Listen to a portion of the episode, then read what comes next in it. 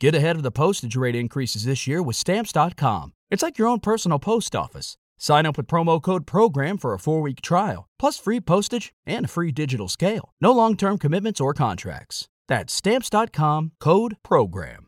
Coming up on this week's show, the best fan game of 2020 so far. How hackers are making a better Game Boy. And the story of the Imagination Machine with Ed Smith. This week's show is brought to you by ExpressVPN and Beer 52, the world's most popular craft beer discovery club. Hello and welcome to the Retro Hour podcast, episode number 229, your weekly dose of retro gaming and technology news with me, Dan Wood. Me, Ravi Abbott. And me, Joe Fox and a very warm welcome to this week's show, where, of course, we're going to be looking back on everything that's been going on in the world of retro gaming and technology over the last seven days. We've got this amazing story that we need to talk about about an Atari game that people still can't figure out exactly how it works 40 years later. More on that in just a minute. And of course, every week on the podcast, we bring you a very special guest as well. Now, if we talk about the earliest days of home video game consoles, a few names spring to mind Atari, Intellivision, Coleco, obviously. But today, we're going to be talking about a lesser known system, the APF Imagination Machine. Yeah, so we're going to be talking with black video game pioneer Ed Smith, and he's going to tell us about the APF Electronics Imagination Machine. This is a really interesting machine as it kind of came from three different machines copied. So the Apple, the TRS 80, and the Commodore PET. It's a, a real strange combination. Uh, you've been watching some videos on it, haven't you, Dan?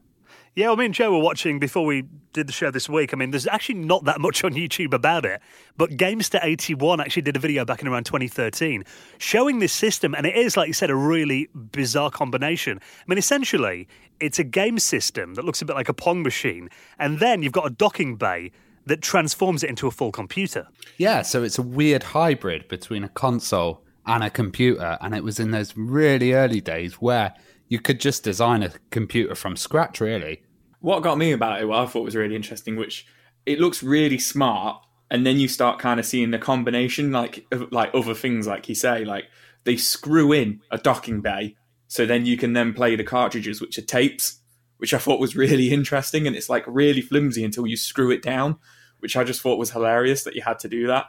And you think in 1979, when this came out, that was really revolutionary. I mean, you know, Ravi and I, we're quite big fans of transforming consoles into full on computers. Ravi's been, you know, upgrading his CD32 this week.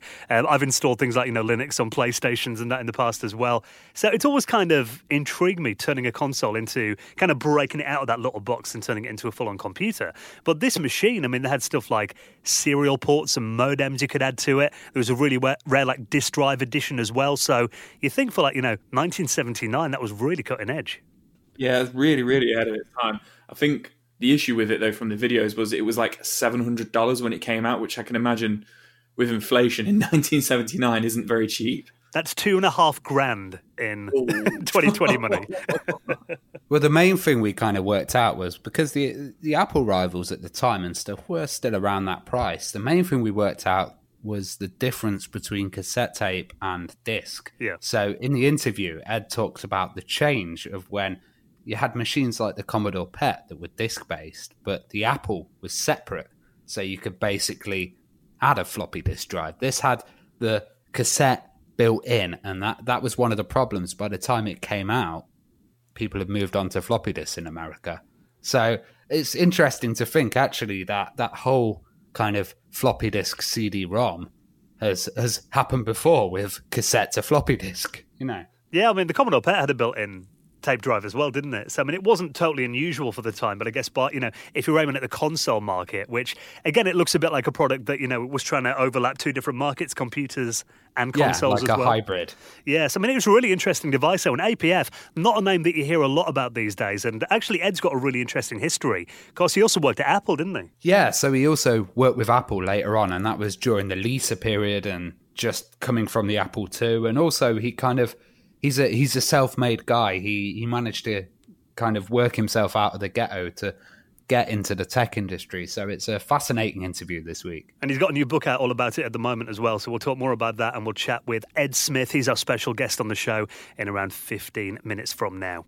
Now, before we get into the stories this week, just time to say a big thank you to this week's very special supporter. We want to say a huge thanks to our good friends at ExpressVPN. Now, obviously, there are times when you want privacy when you're online, which, you know, in this day and age, it's getting harder and harder. But with services like ExpressVPN, you might be thinking, why don't we just use incognito mode? thing about it is, that doesn't hide your activity. You know, there are lots of times when your ISP can still see what you're doing. And I mean, I've been reading stories recently about, you know, internet providers like Verizon or Comcast. They can actually legally sell the information, the things you're looking for on the internet to ad companies as well. Whereas if you're using ExpressVPN, they reroute your internet connection through their ultra secure servers so your ISP can't see any sites that you visit. Now, there are legitimate times when you want privacy online. Oh yeah, if you're working for a high-end company or you're you're, you're working for a, a kind of financial company as well, you really don't want people seeing what you're doing. So kind of hiding your location and information is uh, really important in a situation like that. And also, if you're using like shared computers, you know, if maybe you're at work and you're thinking, you know, you want to start your own business, you probably don't want all your employees logging on then seeing like, you know, Ravi's ultra secret business plan being searched for in Google. Yeah. So this keeps all your information secure and ExpressVPN encrypt 100% of your data with the most powerful encryption available. I mean, Ravi, you've been using it for months now. I mean, you often don't even realize that it's turned on in the background because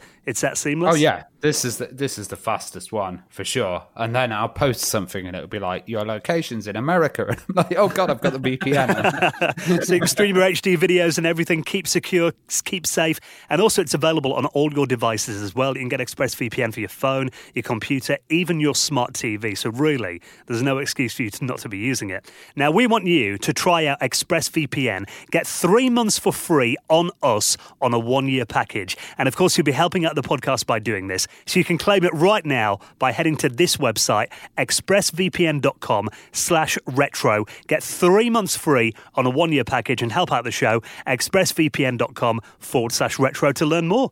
Now let's talk about this really bizarre Atari 2600 game. You think, you know, like 40 years on since the machine was in the mainstream, surely those games are so simple that we know everything about how they run.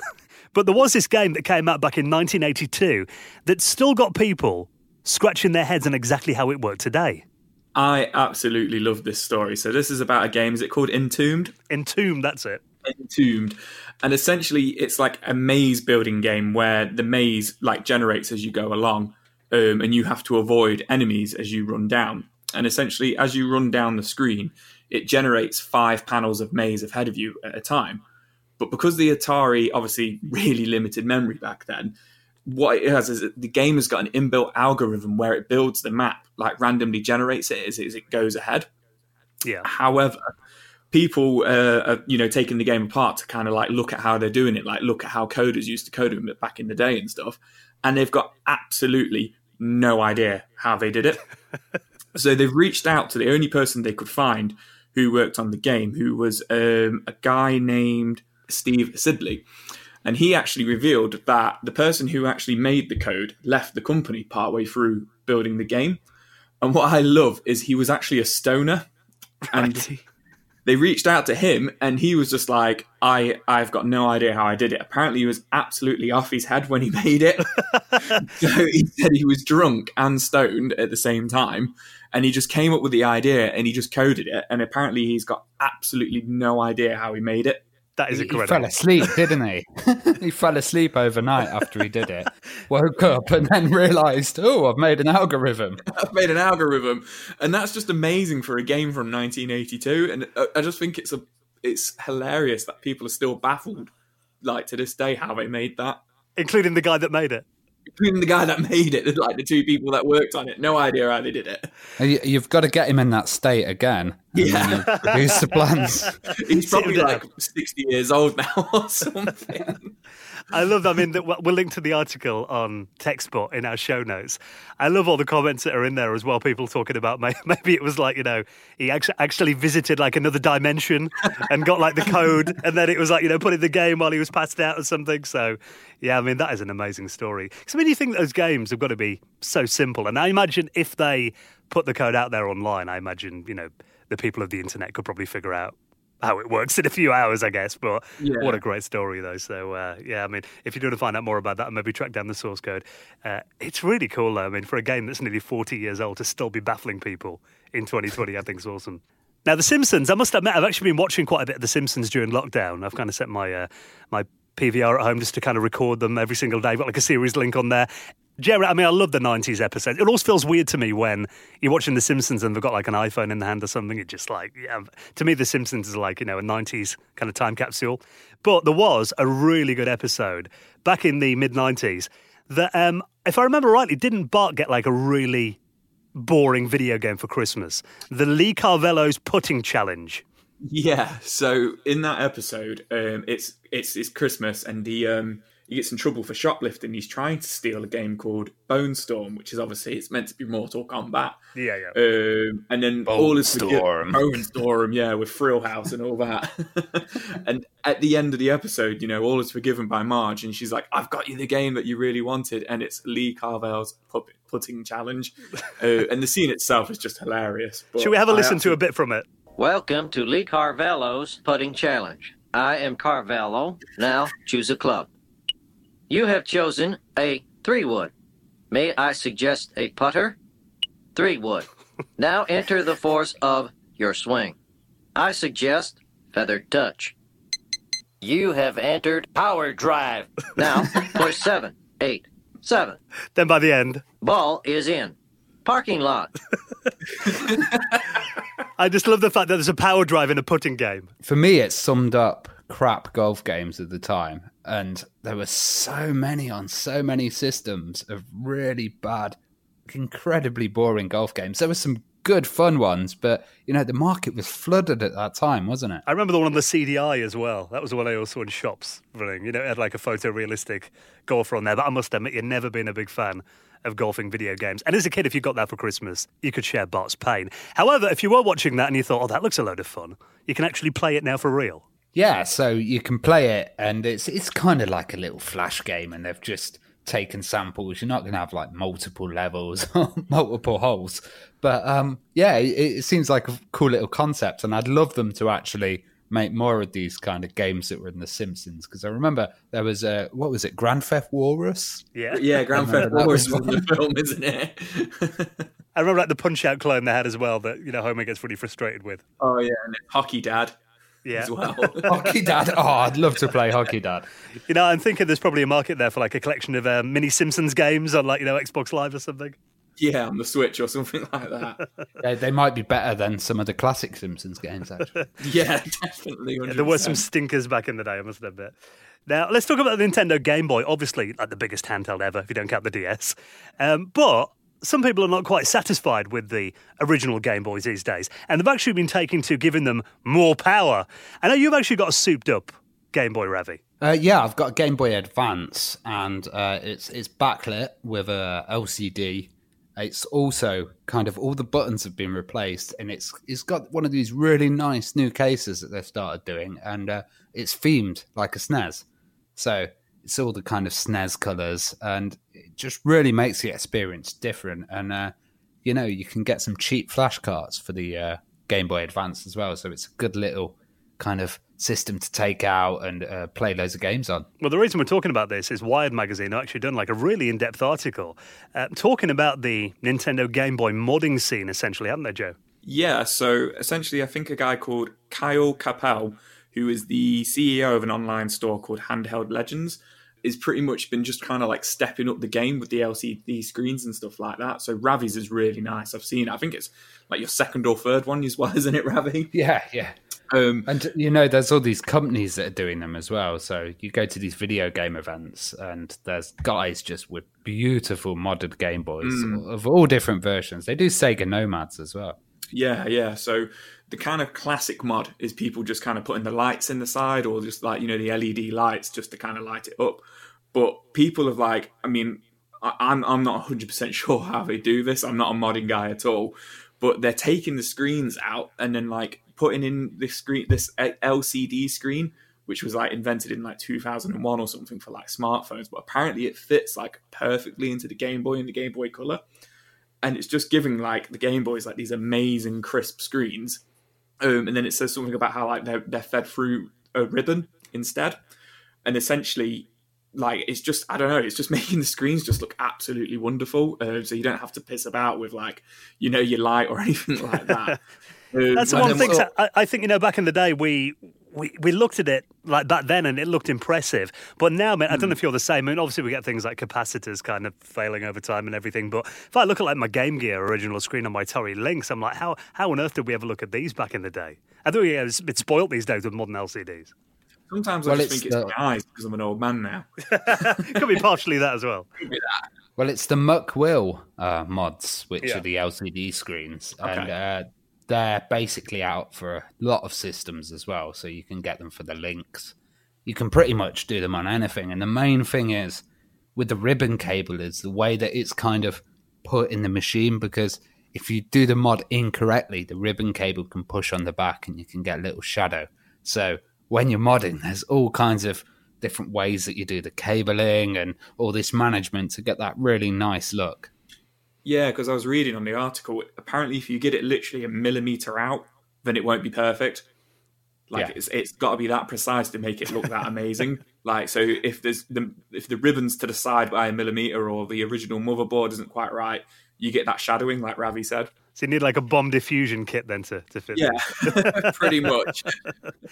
You know, uh, there is a really, really good quote in here as well by um, a guy called Nick Rose when talking about it. I mean, he says, obviously, you can do all this stuff on your phone and everything today, but he said there's just something simple and satisfying about plugging in a game cartridge, turning it on, that D pad, pressing the Game Boy buttons as well. I mean, it's, it's something that, you know, obviously, we can do software emulation, but emulating that experience is. It's not really something that you can just do with like phone emulators. Yeah, emulators are good, but man, those Game Boys were beautiful in uh, the kind of dimensions that they had originally. So, you know, they all pick, fit in your pocket and you can add all these extra functions. Everdrives are cheap for them as well. It's great. And there's so many of them out there as well. buttons as well. Just something about actually pressing buttons rather than a Yeah. I hate playing like you know platform games and stuff on the touch screen without the on-screen control. It's awful, isn't it? So Yeah. yeah, I'm I'm well I'm well into this. So uh, yeah, I played yours Ravi as well. It's a really impressive bit of kit. So I mean, I actually got a Game Boy Advance off you, Ravi. Uh, not a modded one, unfortunately, but I'm looking at this thinking, yeah, I need to do a bit with that. I think. Now maybe you're more into upgrading computers. There's this really cool little device that's come out for the Commodore 64. Now this is called the Zeus LT Multifunction Interface Board. And this sells for $99. Now, obviously, the Commodore 64 has got a user expansion port on the back. A lot of people didn't really use that port if you it off disc or, or cassette tape back then. But the thing about this is it actually lets you interface with home automation systems. So, I mean, I, I've got smart light bulbs in my house. I can walk in and go, you know, Alexa, turn on the living room light. However, I haven't got it hooked up to a Commodore 64. I'm looking at this and thinking, I really want to now. I did actually see a video on YouTube because there was a similar device that came out a few years ago called the Cassiopeia, I believe. And there's a video of a guy and he's lying in bed, and then it shows his Commodore 64, and it's on like a timer, and then it starts at the kettle in his kitchen, and then the toaster starts as well. He left bread in from the night before. It starts a little bedside radio, you know, turns on the power on that, then his lights come on, and essentially he's up and ready for breakfast, all thanks to his Commodore 64 that he leaves running his home automation 24 hours a day. Now, I, I imagine it's probably not, you know, as efficient as doing it on like an Alexa or something like that, but come on, how much more cooler is this? It's well Wallace and Gromit, isn't it? yeah, it is, isn't it?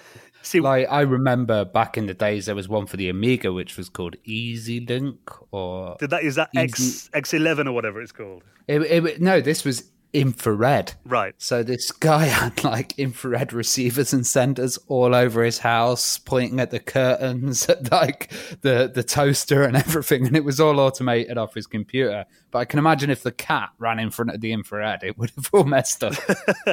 See, I remember reading about home home automation, you know, as a kid in magazines and stuff when all that kind of things were out, you know, the, the infrared devices and everything. And it always just seemed like so far out of reach back then, didn't it? And obviously now it's really simple to do. But I think there is something about kind of fulfilling that experience that you wish you did as a kid today with like these, you know, little add-on boards and stuff. There's just something really cool about it. And what a talking point. If your friends come round and you're like, you know, oh, it's a bit dark in here, um, let's go over to my Commodore 64 and your lights come on. That is Like, cooler than asking? Alexa.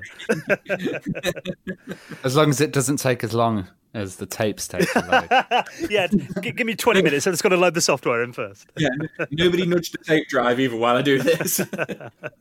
Now, before we get into our chat with Ed Smith this week, um, I was really pleased to th- see this story. I mean, I'm a big fan of Rayman, which I think is a game that you know doesn't get enough love these days. And obviously, being an Atari Jaguar fan, um, a lot of people think that was like an original PlayStation game. Rayman started on the Jag. That was a game that was developed for the Atari Jaguar. Obviously, when sales didn't go all that well, they started releasing it on other platforms as well. But it's a game that, you know, I've always been a big fan of it. I love the look and feel of Rayman. And actually, there should be a new fan game that comes out today, meant to be released on Friday, the 19th of June, called Rayman Redemption. Now, I've linked you guys up to this little trailer, and I'll put the links. There's actually a demo that you can download now, and hopefully the full game will be out by the time the show's released. I'll link it up in our show notes, but check out this trailer and how incredible this looks for a fan game. It looks really clean. I remember playing a lot of Rayman on the Saturn. Yeah. And uh, on the Saturn, it'd be one of the games where the RGB just looked absolutely amazing because it's always had that stunning look. And I, I think they're still maintaining it with this. But for me, it, it seems a little bit darker Hmm. than, than the usual Rayman. You know, like just a color set, it seems like it's set in a darker world. It's not. It's not as uh, shiny. You know what I mean? Well, they've upgraded it all to HD, obviously. I mean, essentially, what this is, it's for the PC, and it's a reimagination of the original Rayman game. Um, but they've got a lot of new content in there as well. A few new worlds in there, new levels. Got mini games, more stuff to collect and complete around it too. And this is actually it's a fan-made game, so it's not officially sanctioned by Ubisoft, which has got a few people concerned. So I'd say, I mean, other people have made the point that you know Ubisoft are not Nintendo. You know, they generally are all right with. You know, the demos have been up for a few months. They haven't taken that down. So I mean, there's a chance it will hang around, but it, this looks like it could be an official game. That is how good fan games are getting in 2020. I was going to say, looking at it when I watched it earlier on today, it, it did look just like a new Rayman game. Yeah. But obviously, I was like, well, that can't be right because of they just everything's 3D for Rayman now. Yeah. so, but yeah, my- the my first thought was before I even read the article, I was like, well, if this is fan made, is this actually going to get taken down? Hmm. But like you say, Ubisoft, then they're not Nintendo, they're not Metallica, so you know, the, so it might stay up. It's interesting looking at the worlds as well because the worlds in it, they're saying they're new worlds, new levels, and a lot of them seem to kind of be very old schooly theme. Like it reminds me of Zool, like Yeah, yeah. some of them being kind of. Uh, and James Pond, there's a Lego one there, that look, and he's driving in a car in it. It looks really like kind of James Pondy, so it's a bit more old schooly Rayman, isn't it? Yeah, I mean, it's a, it's a remake of the first game, essentially, with a few new bits added in. But I mean, the, the thing about it is, they've added these new things in there. They've upgraded it to full HD, and I mean, it looks like you know it's buttery smooth.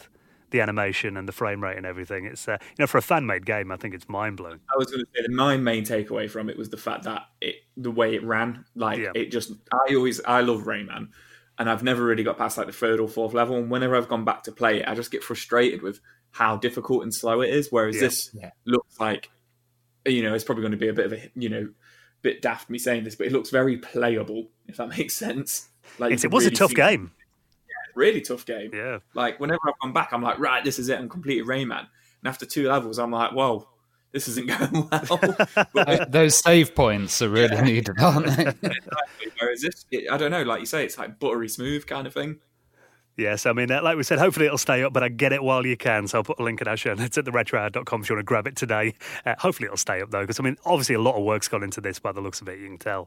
Now, before we get into our chat with Ed Smith, our special guest this week, we were lucky enough to have a nice bit of sunshine in the UK last weekend before we got for about for about a couple of days, and then uh, back to rain. guys, but I did have a socially distanced barbecue with the in-laws in the uh, in the back garden over the weekend, and uh, my father-in-law and I were enjoying some Beer 52. And we've got to say a big thank you to our very good friends at Beer 52 for supporting this week's show. Now, if you're not familiar with Beer 52, they are the world's most popular craft beer discovery club, and it was so much fun actually right in the garden at the barbecue one as well. Um, my father-in-law he loves Beer 52 whenever I've got a case of that in. He actually had it was a, a salted caramel stout and he said it was um it was like pudding in a can. He said.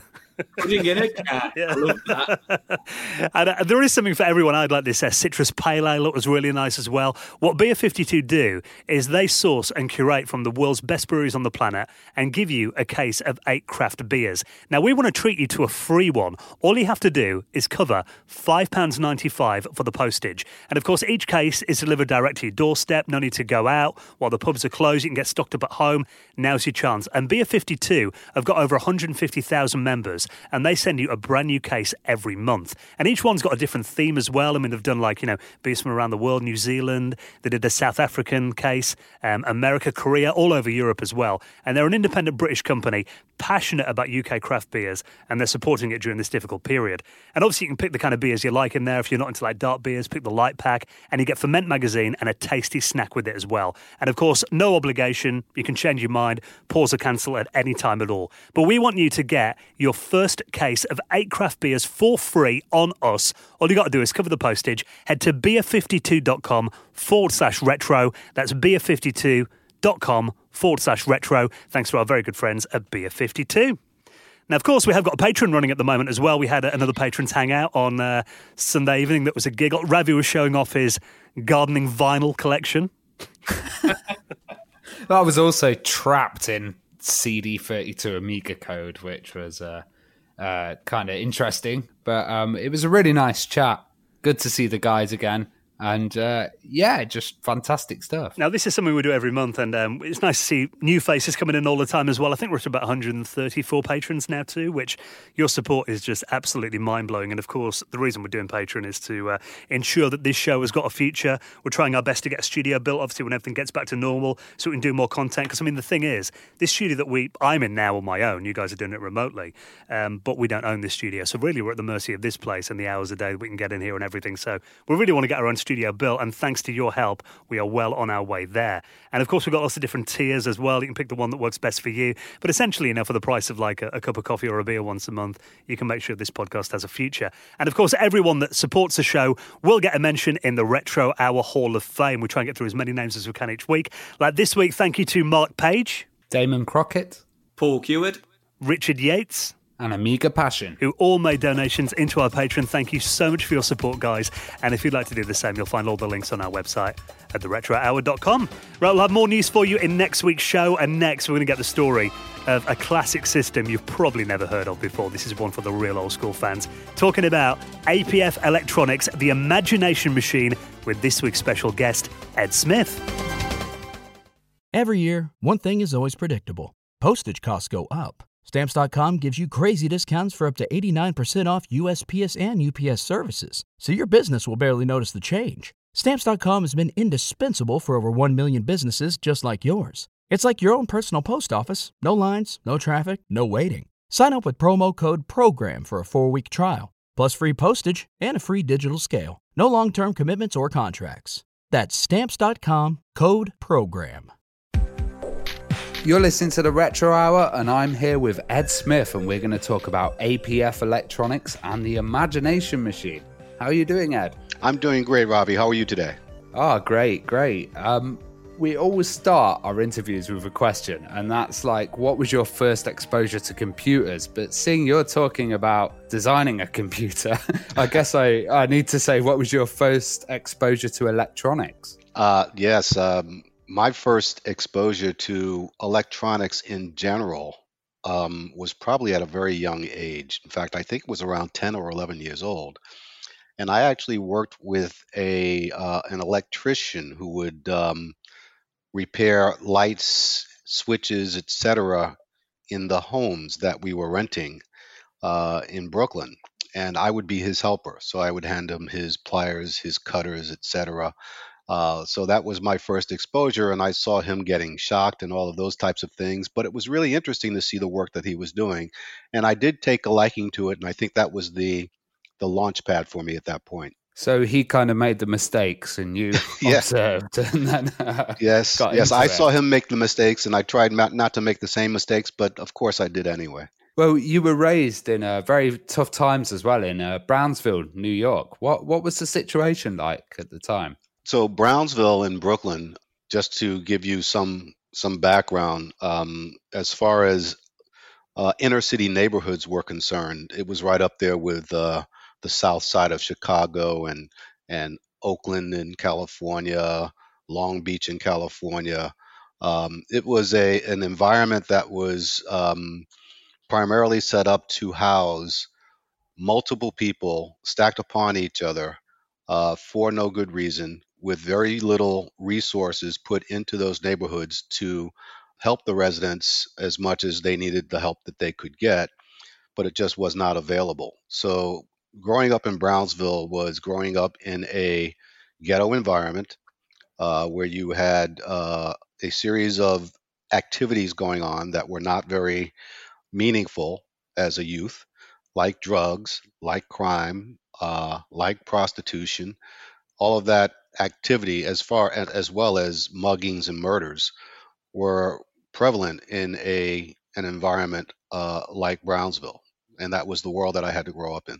And I, I, guess there wasn't that much investment there either, and kind of resources uh, to, to, to keep the kids entertained. So, did you have to kind of come up with your own entertainment? Yes, as, as much as we could. You know, at, at, at a young age, as a child, growing up in an environment like Brownsville, your entertainment is very limited. Um, we did try some things as kids. We put together our own bicycles because we couldn't afford to pay for them, so we would scrounge for parts to put together a bicycle and and try to ride a bike.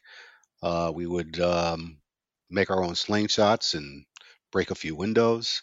We were, if we were lucky enough, we had a uh, a baseball so that we could play baseball in the park once we were able to get to the park. But most times it was just a a rubber ball that we would use to play stickball with. And were there kind of many things that you were taking apart as a child? Was there like a, a local scene of uh, kind of community electronics repair? Um, you know, actually, Ravi, it was not. I, I just, um, and I, I apologize because I really don't know um, how folks started asking me to repair things, and I, I've got to believe it was because of something that I did at home, and I would, I would fix a number of things uh, for my parents, mainly things like radios.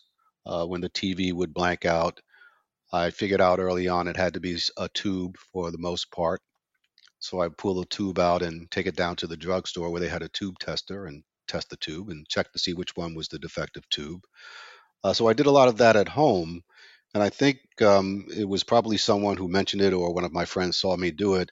Uh, and the next thing I know, I'm getting requests to fix other electronic items for other people people in the community, like toasters, um, TVs, radios. You know, at that time, radios were big boxes, so you had to uh, go behind the box and figure out what the circuitry looked like to repair that, and then get the right parts.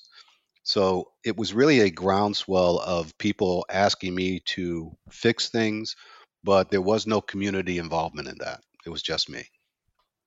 It's interesting because even nowadays, like I go to certain poor communities uh, in my city, and you'll find that there's these repair places, and they're kind of repairing the old TVs, and they've got a lot of a lot of knowledge of the older systems as well. Especially now, we've moved from CRT TVs to kind of flat screens and stuff. Um, it's amazing how these places kind of become essential uh, when people can't really afford uh, the higher end equipment or just to replace it. Yeah, you know, good point there because frankly, I think one of the reasons why I was asked to try to fix things for people in the neighborhood was because those TV repair places that you talked about, if there was one in the neighborhood, uh, the charges were just too much for those people to afford. So they could not pay to have their TV or other appliances repaired by the shop in the neighborhood and that's why they turned to me. And of course, my asking price was a fraction of what those shops were asking for. And I, and I guess it was like, if it's not working anyway, we might as well get the kid down the road to have a look at it. Right. What do they have to lose, right? Yeah. Well, as you know, it's uh, quite dangerous playing around with monitors, CRTs, and uh, high high voltages. Did you um, kind of know the risks, or did you have any shocks or anything when you were a kid? Oh yes, oh yes, indeed. I, I um I learned quickly, um, and I had my share of shocks. I think the first shock I had was probably at around 12, 13 years old, and I've had a number of them since then. And I've learned um, in this business uh, when you're dealing with high voltage, you have to be ginger when you handle wires. Um, and I tell that to people, or I told that to people when they were asking me how to get into this business an electrician's best asset is ginger fingers. And I say that because if you hold onto a wire too tightly and you do get that shock, it's hard to let go. Mm. So I learned how to gingerly hold those wires, and if a shock did come to me, I was imme- I was able to immediately just open my hands and drop the wire. Yeah, ki- kind of chuck them out of the way. Yep, exactly. So this kind of repair business, did it help you support your family? And uh, did you kind of decide electronics would be a, a path or a, a way to get you out of this ghetto environment? Yeah, yeah, Rowdy, I think I did. You know, once I started helping people to get their appliances repaired, uh, I realized that this was something that I could make money on, especially when I saw that electrician that I helped. You know, he was making pretty good money at the time, I'm sure. And I thought that would be a good path for someone like me just to take what I know to the next level um, and um, make that a career path. Do you have any kind of repairs that you really remember, or, or you know, where the person was really satisfied with your job? Uh, yes, I'll I'll give you two. I'll give you one that was satisfactory and one that was not. The the satisfactory job was uh, a person that did have a TV, one of those big boxes that had the television and the stereo system in the same box. And the TV went out. And as I mentioned, I was able to pull out the vacuum tubes that were in the TV, uh, jiggle them first to see if that would help. And if it didn't, I would take one tube out at a time, take it down to the drugstore, check the tube in the tube tester. If it worked, I would try the next tube and then the next tube. And I didn't want to pull them all at, out at the same time because I probably couldn't remember where to put them all back in. So I did them one at a time. And I finally, after about three or four trips to the drugstore, I found the defective tube. I got it in. It costed uh, my neighbor, I think it was like a buck and a half for the tube. And he had a working TV. He gave me five bucks, and that TV worked. I mean, for as long as I was living in the neighborhood, I know this guy had a working TV, so I'm sure he was happy. Uh, on the flip side, though, there was this vacuum cleaner that went out, and uh, it turned out to be the armature of the vacuum cleaner. So I pull apart the entire vacuum cleaner, take it completely apart, get the armature out, see that it's fried, and I said to this person, "You need a new armature. It's going to cost about 20 bucks." And that person said, "I'll have to wait on it." And that wait lasted 15 years. and the person who I did that work for was my mother. I never fixed the vacuum cleaner. That's it. It's still sitting there. it was still sitting there. It was sitting for a long time. Um, but after a while, um, I think it was like three years, two, three years after it was sitting there, I just spent fifty dollars and got her a new vacuum cleaner. Well, nowadays it's probably easy for somebody doing this because they can get all of their documentation, uh, breakdowns, and stuff just Oh, offline. How, how Yes. did you go around collecting information and documentation? Yeah, what a wonderful world it is today to be able to pull up any schematic that you want that's publicly available. Um, and that's that's a great thing. And you're right. Back in the days that I was doing that work, my education on all of this came from the libraries. So I would go down to the public library and uh, pull up schematics on radios, on TVs, etc. That was my learning. Just going to the library, opening up these books, these documents that showed me the circuitry, and I learned from that. What were the attitudes of your friends at the time, kind of wondering what you're doing working with these electronics? Did they get it? Did they understand? They did not, and you know, growing up in in the environment that that I did really had a, a profound effect on on the kids, not just myself, but the kids that grew up uh, in that environment, and and that effect was one of, in my estimation, degradation, one of saying there's no way we can learn that. We don't have the ability to take on that type of knowledge. And that was a lot of the kids in my neighborhood. So when they saw me doing this work, they were all very skeptical.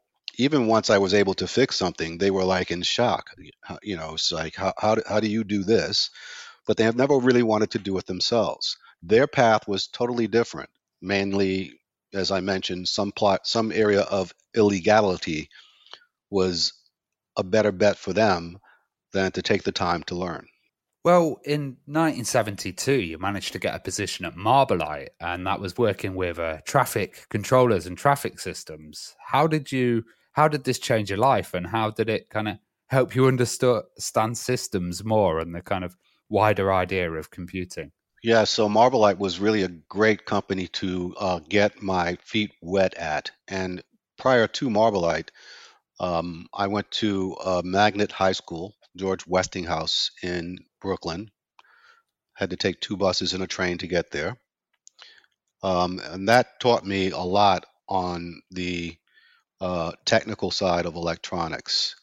So that was really the uh, the launching pad for me as far as education is concerned, is knowing that I needed to have that level of training if I wanted to take this career path, and I had to make sure that I was able to get that education uh, at a high school level.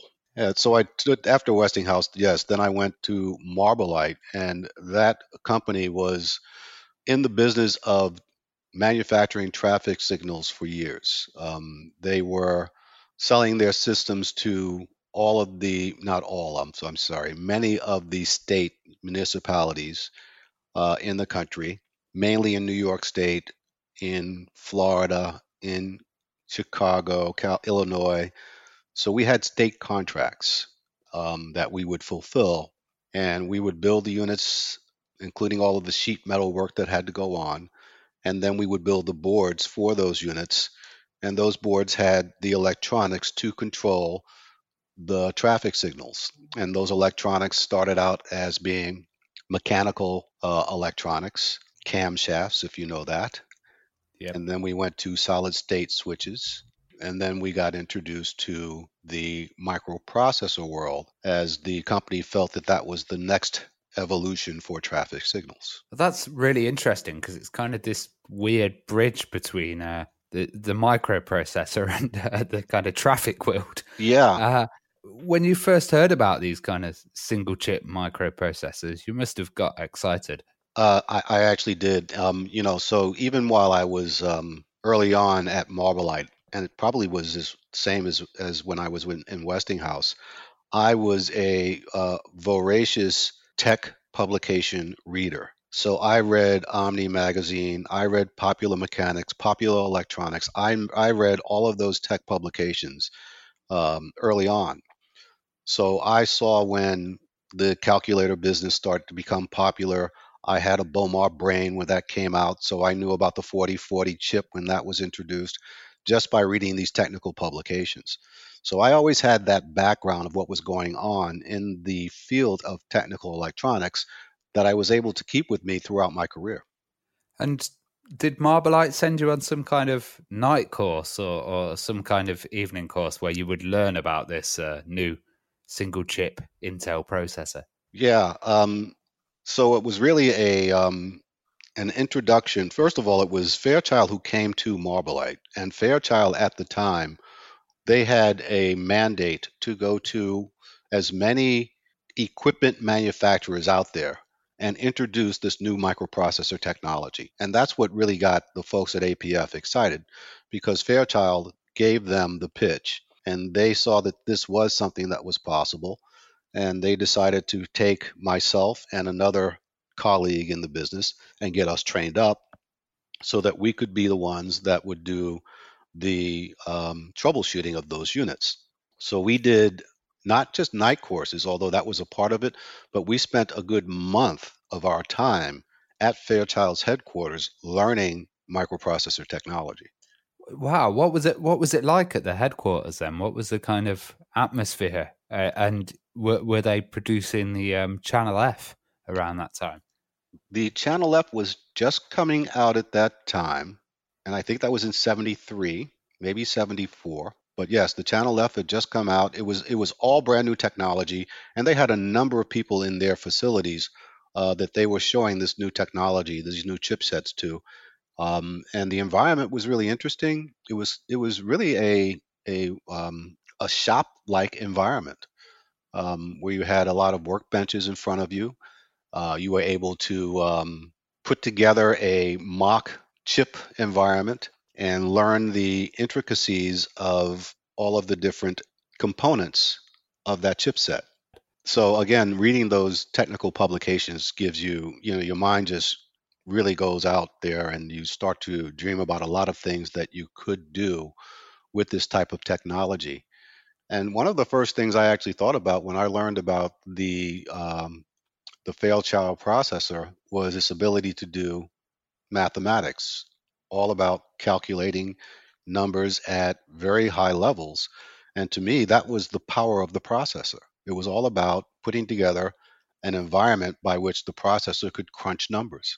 And what kind of languages were you using? And uh, you learned to program on there. I assume it was kind of assembly or binary. It was all binary, yeah, um, and assembly. Actually, it was both, but mainly binary. We would actually talk to the talk directly to the processor chip. Wow, so you're really kind of hitting the metal there. Yeah, it took a lot. It's uh, you know, uh, you're doing a, a, a lot of instruction sets directly to the processor. You're you're you're putting in instructions and you're expecting certain outputs from those instructions. So you're you're doing a lot of uh, peeking and poking. Well, when kind of Pong came around and uh, Atari suddenly got really big, and how did that change society's kind of focus and uh, public's attention on video games?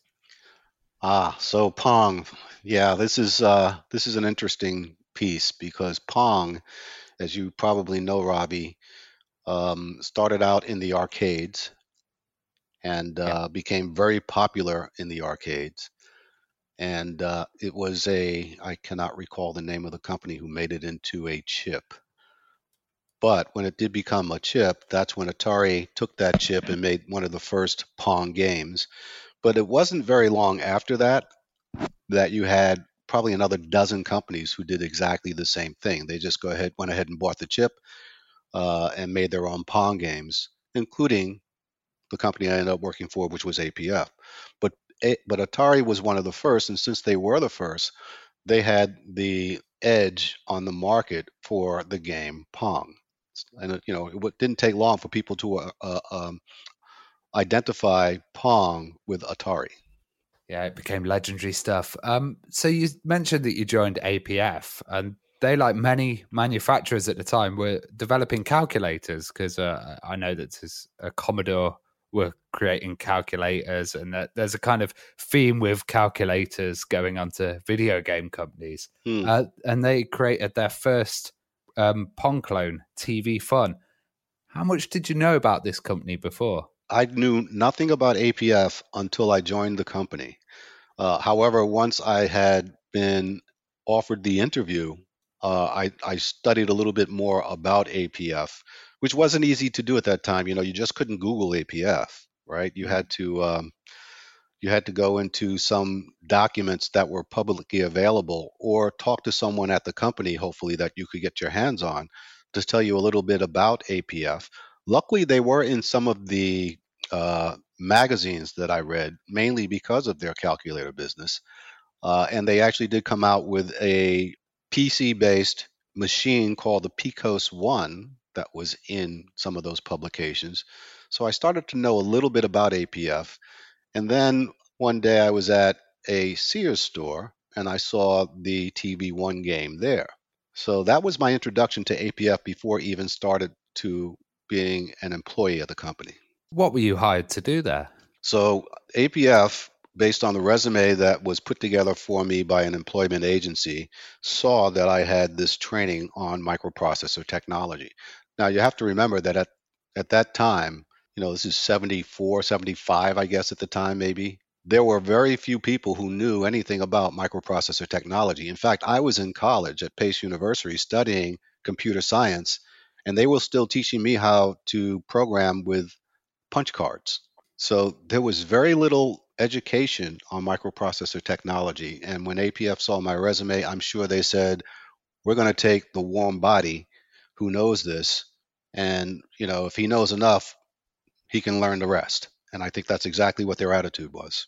So so they had an idea to kind of come up with their own machine. And i was wondering how easy was it to kind of get computer plans back then? Uh, how available were they yeah. designs for computer systems?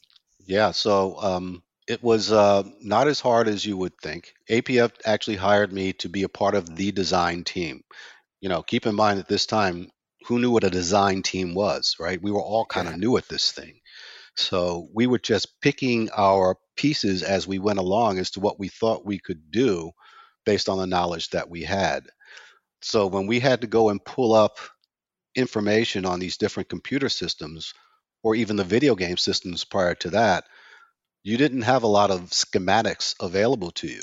So you did have to do some reverse engineering. And by the way, if you look at any video game today, and for that matter, any PC today, well, maybe not today because they've got so many things packed in, but in the earlier days, the design concept was pretty much the same, right? You had a processor, you had a peripheral output device, uh, you had a, um, a video output device that you would just put together based on the uh, connections to the processor, and that produced something on your screen.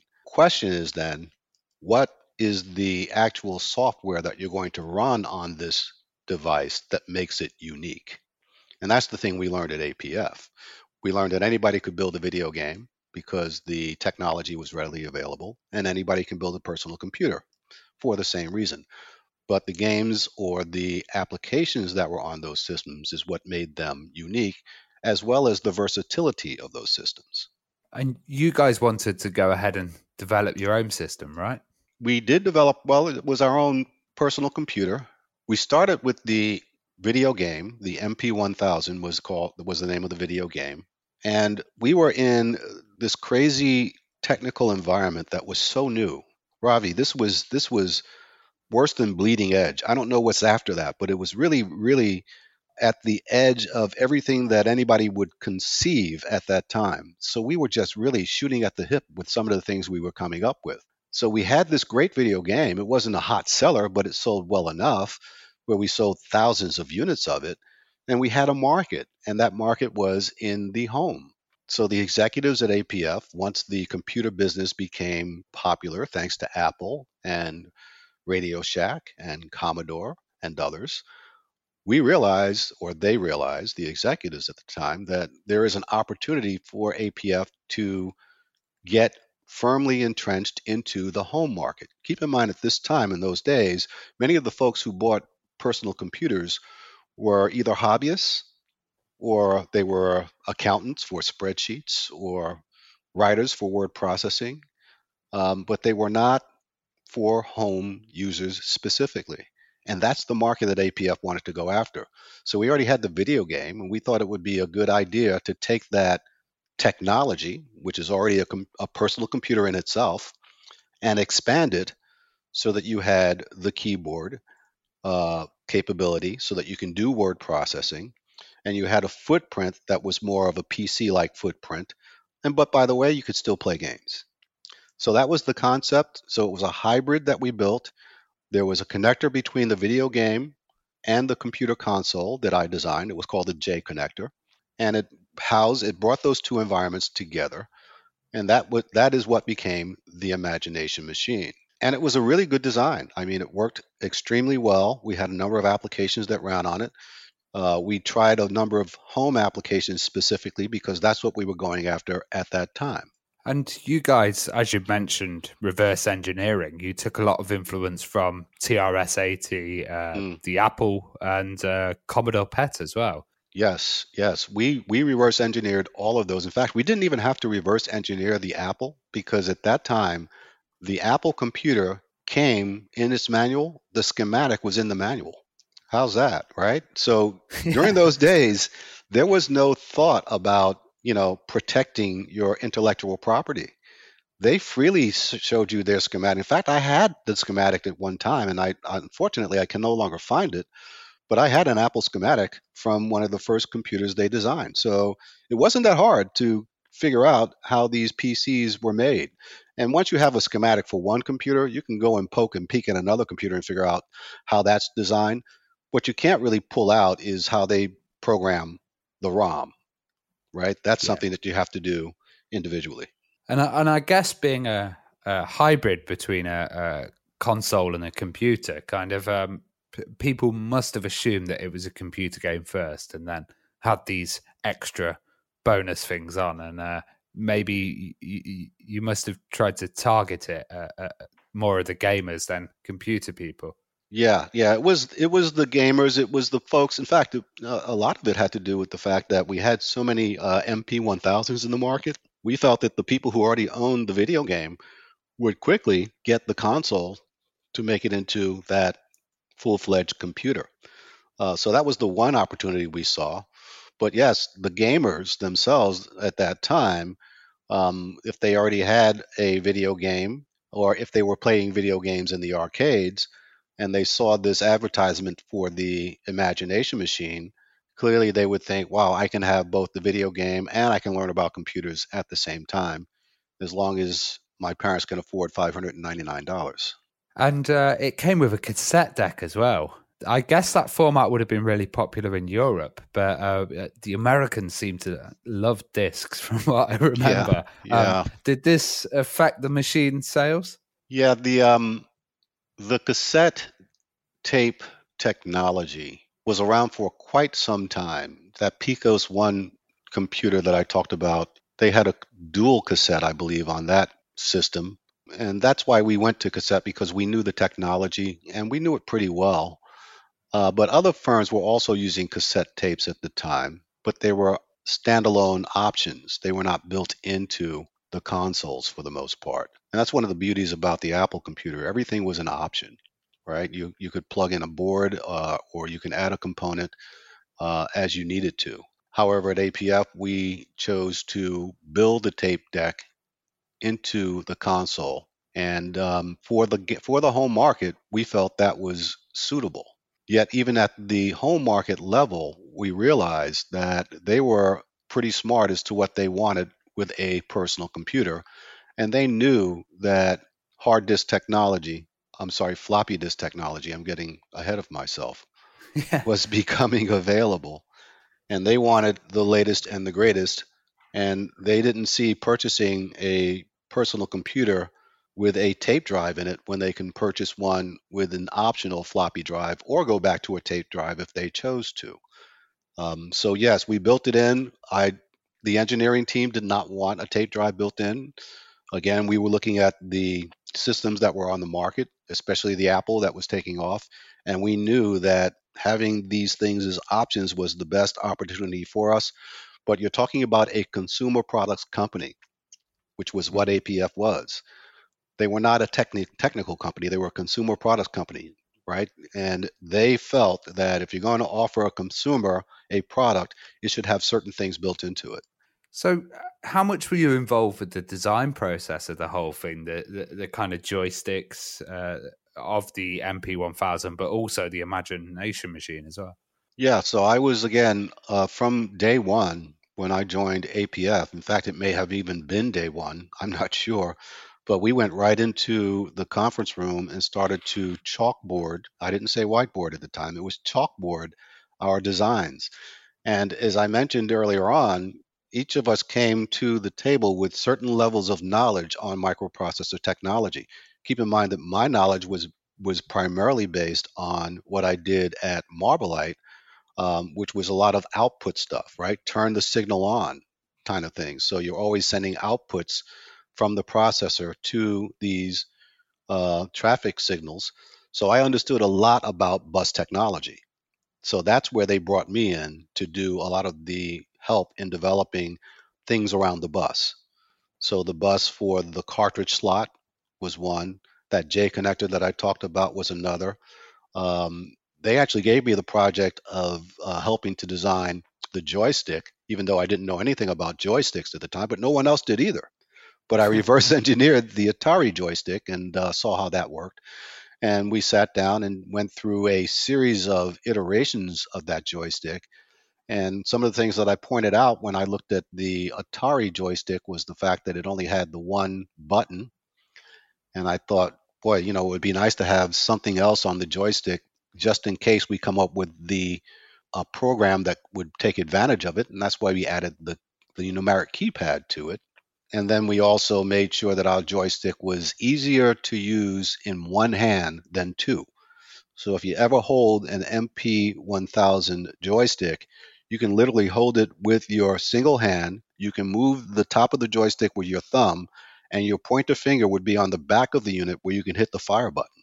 Nice. Right? So from a user standpoint, we were looking at all of those types of things. When you had an, an Atari joystick, you had to have two hands And, And I- and you saw them in the adverts all using two hands. yeah well. yeah yeah so so some of those things you know it took us a long time to just go through those iterations and we went through a lot of different configurations to be able to say you know what this is what we think will work the best unfortunately we never did much with the numeric keypad but we had some plans on the table to take advantage of that down the road Well, this must have helped because you ended up going out and kind of promoting the machine and uh, uh, being the kind of uh, main public speaker and uh, promo guy for the Imagination Machine. How how did you get into that How role? about that? That that was an amazing uh, uh, set of circumstances that happened at the time, and you know it just goes back to the um, the virginity of the PC world at that time. So new, uh, so unknown to a number of people that the salespeople who worked at APF did not have the knowledge to be able to articulate the features and functionalities of that system to key buying people. And, you know, the engineers, the senior engineers at that time, they wanted to stay focused on what they were doing, which was designing products. Um, so I was kind of like the oddball guy. I was already doing educational chats to um, some of the computer companies that were in New York City at that time. So I was already pitching that system for them. And as the opportunity came up for me to pitch that system to a larger stage, I was brought in to do that by the uh, vice president of sales at the time. Now, again, you're talking about a guy who is, uh, you know, again from Brownsville, Brooklyn, who never learned how to speak publicly. Um, and it took me probably two or three times speaking in public before I became comfortable. But once I did have that comfort level, I had already reached the biggest platform in my career at that time, which was the Consumer Electronics Show. Yeah, I was going to say because you you you were at the first CES and uh, that must have been absolutely amazing. Uh, did you bump into many famous people like uh, Jobs and Wozniak or any any of the other computer pioneers? And what what was the atmosphere like at that CES? Oh, uh, Ravi, the first of all, the atmosphere was incredible. It was it was tech everywhere. I was I was in tech heaven. I loved it. It was, you know, at that time at CES, most of the technologies were around the audio business. You know, you had uh, Marantz, Sony, TEAC, all of these different stereos companies with their big boom boxes and huge speakers and then you had this other side where the uh, the new guys were, which is was which was us, the the PC guys, and the video game guys. Those were all separate areas of technologies that people could migrate to. But the environment itself was just totally amazing. You could just walk the floor and pick up so much knowledge. I got to tell you, I I did not meet, at least as far as I can recall, any illuminaries there when I was at CES. If I did, I didn't get a business card. Uh, I didn't get the name. I didn't care. I was having so much fun. Um, Geeking out. yeah, I was. I really was. And um, but I did have a chance to meet both Steve Jobs and Steve Wozniak at a Boston Computer Society conference that I went to uh, prior to CES. Um, and when I met Jobs first, before I met Wozniak, I, I met Jobs, and someone said, "Ed, this is Steve Jobs," and I reached out to shake his hand, and he gave me one tote on the hand and just turned and walked away from me. Never said a word. That was Jobs. yeah, I, right? I, I've heard lots of lots of tales like that from Steve. Yeah. Oh yeah, oh yeah. However, when I got introduced to Steve Wozniak, I said hello, and he said hi. What brings you here? And I told him about APF, and he started telling me about the Apple, and I was more interested in the Apple than APF. And I started asking him. I asked him one question about Apple, and I think it had something to do with the bus, of course, which is my world. And I said, I love what you did with the expansion bus, et cetera. And, and he just went on for about four or five minutes talking about how he made sure that the system was completely open, how people could just build their own boards and plug them in, and it would just boost the sales of the Apple. And I'm thinking, my God, that's perfect, right? Yeah. So a five minute conversation with, with Wozniak was worth every every every minute. Oh, that that's awesome to hear. And uh, how how long did you go around kind of toting the um, uh, imagination machine to everybody? Uh, until I left APF, I was actually I I had my title when I left when I came back from CES. No, I'm sorry. Let me re- rephrase that. Before I left for CES, we actually had a another sales call with Sears, who was our biggest distributor at the time. I had to pitch the Imagination Machine to Sears prior to going to CES. So my title was changed from design engineer to technical specialist. So when I arrived at Sears, that was my role. And I pitched the Sears executives the Imagination Machine and then went to CES directly after that as a technical specialist. So you had a bit of a, a dry run with the big retailers, and then uh, oh, yes. yeah, went out. yeah, yeah, because it was mainly North American, wasn't it? The Imagination Machine. It was mainly North America. Yes, although we did have our manufacturing offshore, and some of those machines ended up as third-party names offshore, but not a lot. Well, what happened to APF, and was there an Imagination Machine too? There was an Imagination Machine too. Um, and the the quick background is again when we were looking at our competitors at the time uh, as to what they were doing in the marketplace. And I'll preface this by saying that at APF, as a consumer electronics company, APF's charter was to wait until someone builds something and sells it, and then we clone it. You heard of the clone manufacturers. That's what we were. And we would clone something and just sell it at a lower cost and in a different distribution channel. That was the strategy at APF. So when we did the Imagination Machine, we saw that there was that market for the video game personal computer hybrid, and we went after that market. But then we also saw that our competitors were starting to design or had already designed full fledged personal computers without a video game, even though companies like Atari and I think it was Coleco with ColecoVision had announced that they would adapt their video games to a computer console. Atari never did. Uh, so we saw that we had a hole in the marketplace where that hybrid wasn't selling as well as it should, and we thought we needed to take the video game and build it into a complete console without the video game being shown. That was what we did with the design of the Imagination Machine 2. The unfortunate thing is, once we were able to complete that design, I think we got about two or three prototypes out. The company's bank started stopped funding them money, and that was the demise of APF. We were not selling the Imagination Machine 1 as much as we could. We thought we had a good opportunity to change the trajectory with the Imagination Machine 2, but we just could not get it funded you ended up managing an Apple dealership in upstate New York. That must have been quite early on in kind of computer retail. yeah. Did it seem a bit like an alien concept to the public where you're trying to convince people to come in, you know? Again, it was fun. It was Geek City. I mean, it was it you know, I, I Ravi at the time and maybe even today in some areas, it's you don't really care about who's buying anything. You're just there enjoying all of this stuff that's in front of you. You know, you're having such a great time learning all of these nuances of all of these different systems. Um, and then when people did come in and you started to share with them what they could do with these things based on the knowledge that you were able to to acquire, um, yeah, you're going to sell things, right? Because it's just it's it's so much that they uh, can do uh, with a PC at that time that you know they're not going to do it all at once. But when you start to paint the picture, and by the way, I was not a trained salesperson, but I was able to paint the picture. And when they yeah. saw the uh, opportunities that were in front of them with a personal computer, it was astounding. And as I mentioned, you know, some of the early buyers were either the people who read those technical publications that I talked about, so they knew everything, or it was somebody who said, well, you know, I'm a CPA and I just need a spreadsheet. Or I'm a writer and I just need a word processor. And that's why they came in to buy these personal computers for specific tasks.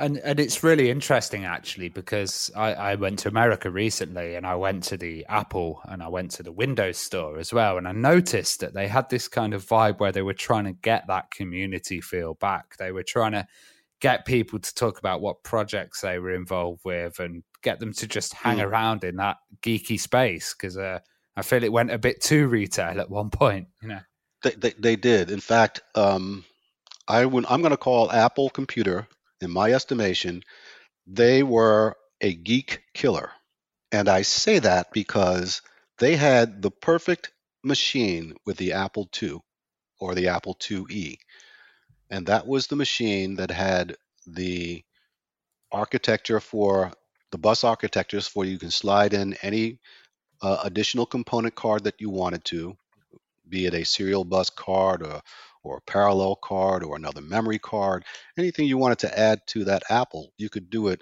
openly and freely. And then Apple decided to close their architecture, and they just took every who every company who was a geek company that built cards out of the marketplace. They just killed that entire business, right? So they came out with the after the Apple II, it was the Apple III, closed architecture, never sold much of anything. It was kind of like the imagination machine now that I think about it. But yes, so the Apple III, and then they followed that up with another failure, which was the Lisa. So they had two failures in a row, both closed architectures that completely took away that entire geek market that was developing cards and add on products for the Apple II. And here's the other piece to that story that's really interesting. Again, after the Lisa, of course, they came out with the Macintosh that became a successful system in its own right over time. However, they never was able to capture the marketplace for the personal computer market as did IBM. And why did IBM win the market? Because their architecture was open. People could build cards. You can buy additional capabilities for the IBM PC that you could plug in and that's what made that machine popular. Apple had that business and they lost it because they closed their architecture. It, it must have been really tough if, if you know you'd been selling the Apple II and then someone's coming in and you've got this closed up Lisa and you've kind of got to explain that you know oh no we can't yeah. do these expansion cards or right you know right they might get a bit frustrated you know they were frustrated and you know the answers that we had we had at the time was well you can you know you have these universal bus architectures that you can plug one thing into and daisy chain to another, but it was all external. Mm. Right? So yeah, you could do it, but it was kind of kludgy the way you had to do it. And no one liked that. And by the way, the Lisa, as well as the Apple III, the processors, I believe at that time were still 8 bit. The Lisa was 16, but I think the Apple III was still an 8 bit processor. Very slow machines. You could hardly get anything into memory and do something with it because of the overhead that was on those on those machines. Kind of looking back, you, you, you must have maybe left Apple at the point where they were kind of going really low down at the time. Um, if if you look up to them now, uh, are you amazed with the kind of progress that they've made and how long that transition to the closed architecture took? Because it was a good like five, ten years, wasn't it? It was. It was. And you know, I I I was not very pleased with what Apple did at the time as far as closing their architecture. And I think it took Apple themselves a number of years to recover from that. But eventually they did. And it wasn't because of the Mac computer, by the way, as you know, Ravi. It was mainly because of the iPod, which was a nice yeah. closed architecture music player that really turned Apple around. And then they they moved to the the iPhone, which was another big success for them. But again, closed architecture. In fact, all phones are closed architecture these days, um, as well as most products are closed architecture these days. Uh, so Apple over time did win out, but it took them a while before they got there. Well, do you think it's easier for black students to enter the IT industry nowadays, or, and what can we do better? Yeah, that is a um, that is my charter um, for me at this stage in my in my life is to. Well, let me first say this. I think the barriers to African Americans entering the IT industry are huge, and I think it's twofold. I think it's one because African Americans don't think they have the ability to learn this technology. It's just a uh, generational thing that has happened to them over time because of some of the uh, injustices that have been put upon them. Uh, so they believe that there's, this is just something that is above them, above their heads. Uh, and then if they even want to take that next step and get access to this knowledge, that access is limited. So you have those two barriers that they have to face. One is overcoming their own misconceptions of what technology is about, and the other is having access to the places or to the people that can help them move into this technology, this technological arena. And do you think the kind of recruitment pools or the areas need to change and and and, and look wider into the uh, community? Yeah, uh, I have a blog that I wrote on my website, and the blog is called "Coding is the New Rap." And what I mean by that is for the African American community to really become proficient in technology, it should not be an option. They should be learning how to code at the middle school level.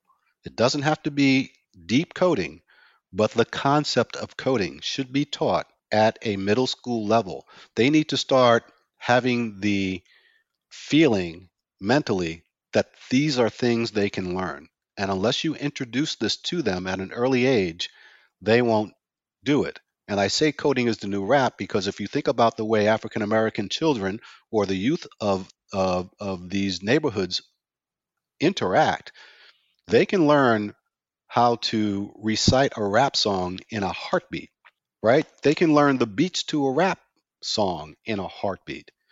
So they have the capability to learn, but they choose what they want to learn.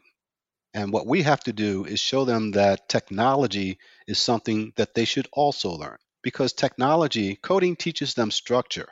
It teaches them things that are above what they do in their career after they learn it. It teaches them life's lessons as far as how to do specific things and expect a specific output.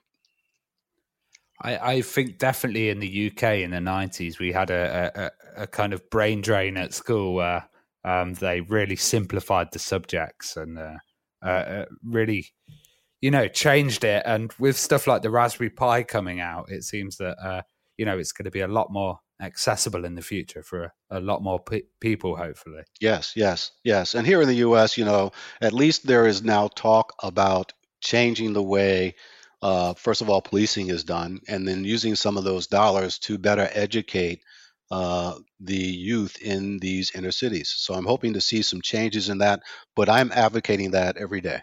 Well, you've also wrote a book about your amazing story as well. Could you tell us more about that and where our listeners can get hold of it?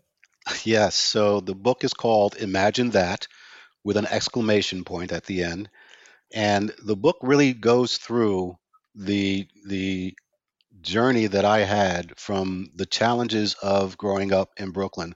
Ravi, I'll be honest with you, there's probably at least two or three times when I probably shouldn't even be on this call. I should have been dead, but I made it through that world, and it's in the book about how I was able to overcome those types of obstacles, and then how I got my start in technology, and how I was able to work on the design of the MP1000 video game as one of the first African Americans to design a video game that was huge. Now, at the time I did it, I really didn't care because I just had a good job.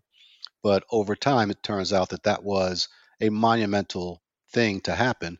And I talk about how I worked through that design work at APF while still going through the challenges of living in Brownsville, Brooklyn. I, I, was I was reading some chapters of it and it and it sounds absolutely fantastic. Like, you know, uh, that that one where you say pretty much everybody that you grew up with is either into into crime or or locked up, and uh, you yeah. seem to have uh, yeah. escaped that. So f- fascinating tale. I recommend it to everybody. Great. And I was wondering what you're up to nowadays. So today I am a uh, I'm retired from full time work. However, I am doing a lot of consulting work and a lot of mentoring and a lot of speaking to different uh, high schools and universities, telling my story, encouraging African Americans to get into the field of technology uh, as quickly as possible. There are so many opportunities in this environment, and I don't think our folks know that. So they need to be made aware of that. Teachers need to stop telling them the things they cannot do and start promoting the things that they can do. And technology is one of those. So that's what I do today is I promote um, technology awareness in the African American community. Well, Ed, it's been fantastic, and I need to get my hands on one of those imagination machines and give it a go. Yeah, I still have my own. Ah, oh, wonderful. Great stuff, Ed. Thanks for coming on. Thank you, Ravi, for having me.